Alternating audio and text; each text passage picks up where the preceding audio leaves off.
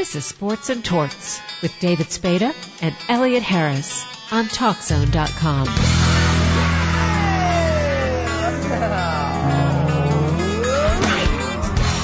Welcome back. I'm Elliot Harris in the studio here with Nadia Larissa. We have David Spada sequestered in a condo in downtown Chicago.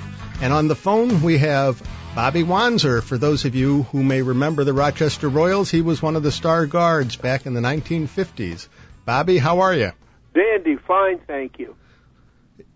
It's been a while since uh, you've been in the NBA, but some of us can remember you back in those days, and uh, you were even around before the NBA. It was the NBL, I believe it was called, right? Right, correct. that was quite a while ago.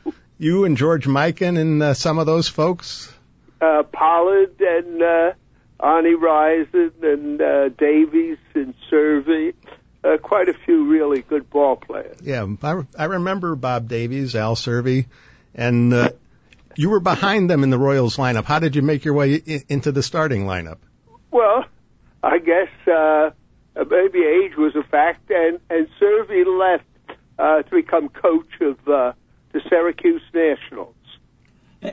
Uh, Bobby, David Spada here. I see that uh, you were part of the first All-Star game, what, 1952? Did you go to the reunion this year out in L.A.? Uh, no, I didn't. Uh, I was in Florida playing a little golf. It's a rough life out there. Oh, yes.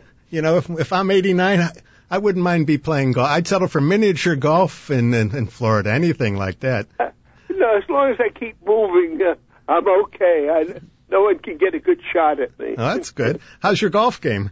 Well, it's not what it used to be. I, I feel that I'm standing near the ball every time I hit it, but but again, I guess that goes with age. Now, you were on a team with Red Holzman. Most of us just think of Red Holzman as a legendary coach. How was he as a ball player? Uh, oh, Red was a very highly intelligent ball player. He was a good ball player. He was uh, a good defensive ball player and a heck of a passer. Uh, I learned quite a bit from Red, and uh, Red knew knew the game inside and outside. Could you tell that someday he'd be a coach? Well, I, I really did because uh, he, he was so smart. Uh, matter of fact, uh, he came to Seton Hall. Uh, the Royals did to work out in those days. Uh, they could work out against the colleges, and I wanted to guard Red because I knew he was such a smart ball player, and uh, I learned quite a few things from good moves, timing, you know, change of direction. So uh, Red was, uh, as I said, really a highly intelligent ball player. Nice. I see. Go ahead, David. I see that uh, they said that you and Bob Davies formed probably the, one of the top backcourts of all time. What do you think about that? Well, we're very pleased uh, to read about it. Uh, time has gone by, and I think there's been quite a few great ball players backcourt since our time. But even to be mentioned uh, is always welcome. Did you guys enjoy going up against Cousy and Sharman in the Celtics? Oh yes, uh, uh, we did. It was it was always a close battle, uh, but then it kind of evened uh, well in their favor when they obtained Russell. He kind of changed the whole game. Now, as a New York guy, did you ever say to yourself, "Gee, I wish I was on the New York Knickerbockers"?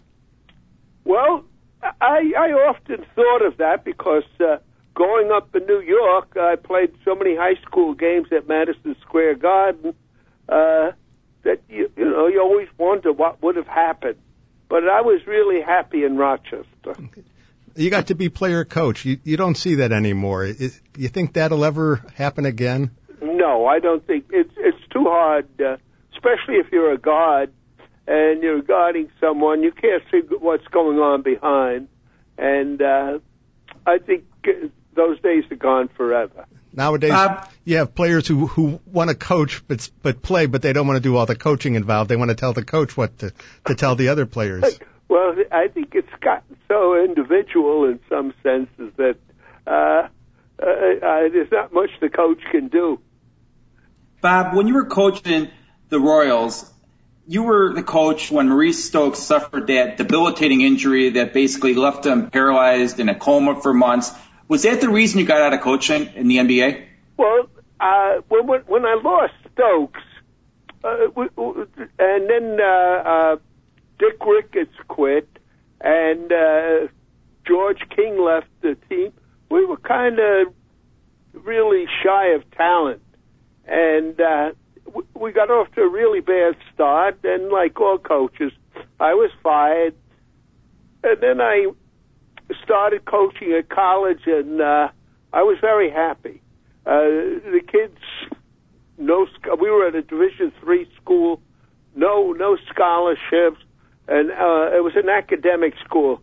So it, it was a pleasure working with the kids. They came every day to play. So I, I was not never again interested in g- getting back into the professional game. Now I see you shot uh, better than 90% from the free throw line, the first uh, pro player to, to do so. How, how do you accomplish something like that for those of us who are free throw challenged?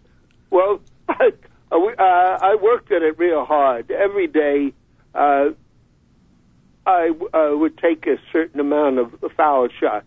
In high school, in the championship game, when it came down to the uh, final seconds, I missed uh, uh, a couple of fouls, and fortunately, we did win the game. But from then on, I, would, I said I'll never let it happen again. So I worked extra hard every day at the foul line. Who was the best player you ever played against? Well, I, I guess uh, I would have to say I really never played too much against Russell. I would have to say George Mikan. And then the best backcourt man, I think, was Cousy. Yeah. Kuz, you look at Cousy's game and you say he he could be in the NBA today with what he was able to do back in the in the 50s back then. Uh, most probably, most probably. Do you uh, watch today's? Great, beg your pardon? Do you watch today's game at all? Yes, I do. Who are you rooting for in these playoffs? Well, living most of the uh, the winter in Florida, I've come to like the heat a little bit, but uh, I don't know if they'll get by Chicago. uh, Chicago has some size inside, and uh, they're pretty tough. All righty. Well, thank you. It's been a pleasure speaking with you. Continued success with your golf game. Well, thank you very much. It was my pleasure. All righty. That was Bobby Wanzer, the former Rochester Royal All Star Guard. And we have David Spada still in the condo. Are you still wa- in the condo? Okay, we have Nadia Larissa still in the studio. Still here. I'm still in the deluxe apartment in the sky. Okay. so we have this letter here from Hugh Hefner to Nadia, thanking her because he's gave- a U of I alumni. So I had the whole team last year sign the football, and then a photo of the girls, and then I sent it to him directly to the mansion, and then um, he sent me this letter, which was pretty awesome. I was really excited about it. That's impressive. Right directly to my house. Ooh. And have you ever met Hefner?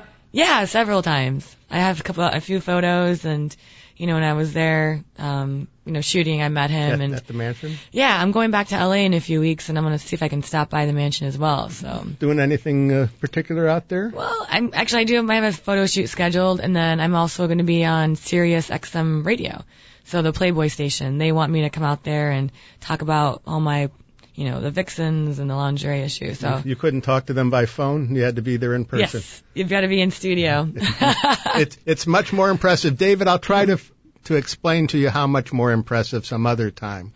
You don't. I could only imagine. Yeah, and with your imagination, uh, well, we'll let it run wild. De- definitely, definitely. So I got a I got a beef with Oprah. I'll tell you what. Well, wait you know, a second. What's that got to do with Nadia? You guys are mentioned basically she's got to go to LA to do a photo shoot. The president of the United States has to come and see Oprah. She doesn't go to the president. And now the playoff games are getting moved because Oprah's taping at United Center. I'm tired of this garbage. You'd have to take it up with her or her people, I think. I don't think, uh, you know, she's, she's big in the business in, uh, in on More ways than one. Well, you said it, not I, but that I was thinking the same thing. But you know, she's got the United Center, going to tape uh, a last show or two there. have 22,000 of her closest friends. it should be interesting, but uh, you know, I don't think it matters to a lot of Bulls fans as long as the Bulls win tonight, win, make it into the uh, Eastern Conference Finals, take their chances against the big three of Wade, James, and Bosh. We'll we'll see how that all plays out. Remember early on how we were saying, oh, those guys aren't really meshing together, David. They they you seem know, they seem to have gotten it together.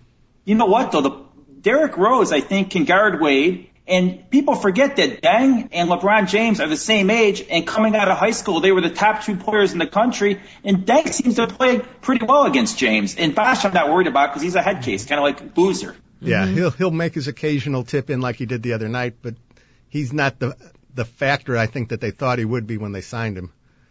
It'll be interesting, assuming the Bulls can make it that far. I hope so. so. Nadia, you going to any of the games in the next round? Yeah, hopefully I will. I'm not. I mean, I'm not. Can't promise anything, but you know, after they win tonight, I, I used to be a huge LeBron fan before he went to Miami. before the decision? Yes, before his decision to take his talent to South Beach. I was a huge fan of LeBron. I actually went to Milwaukee to see, my friend bought me some tickets. My first game i ever seeing him play, um, you know, was Cleveland and Milwaukee Bucks. Oh, you know, Milwaukee. And he had the lowest scoring game of his career. They benched him the entire. He had like nine or six points, I think, that oh. game. So you know, I haven't really seen him play live since. I'm kind of excited to see him play again. He was probably distracted by you. you betcha. so you know, I'm really excited to see you know my new favorite player, Derrick Rose, and then you know LeBron go at it and see what happens. It'll be interesting because mm-hmm. you have a, a contrast of. Uh, not only talents but egos. Definitely. Well, I don't think Derrick has that big of an ego. No, no, but you have LeBron on the one side with an ego bigger than uh, oh, yeah. South oh, yeah. Beach. For sure. Yeah, yeah. So. It'll be interesting. Mm-hmm. Definitely. So, David, we're going to get you back in the studio next week, you think? Or are you going to be ensconced in the condo? I'm supposed, I'm supposed to be golfing, but I think I'm going to skip the golf and be in studio because I want to break the record. We had our second oldest guy on with Bobby Wanzer 89. I interviewed Y.A. Tittle. I want to see if you could break the record. You think you could get someone 93 on the phone? We're working on it. We're working on it. A, a, baseball Hall of Famer, perhaps. Yeah, baseball Hall of Famer, perhaps. We'll we'll see what we can do. Or should we go for like a Tony Kubek and Bobby Richardson combo? Mm, I don't know about that. We'll we'll have to see, and you'll have to see next week when you tune in for Sports and Torts with David Spada and Elliot Harris. Thank you so much like for having thank, me. I would thank Nadia Larissa for coming into the studio, for bringing her magazines that uh, we'll be perusing for the next uh, few hours. Thanks to Dave Olson, our producer. This is Sports and Torts, and see you next week.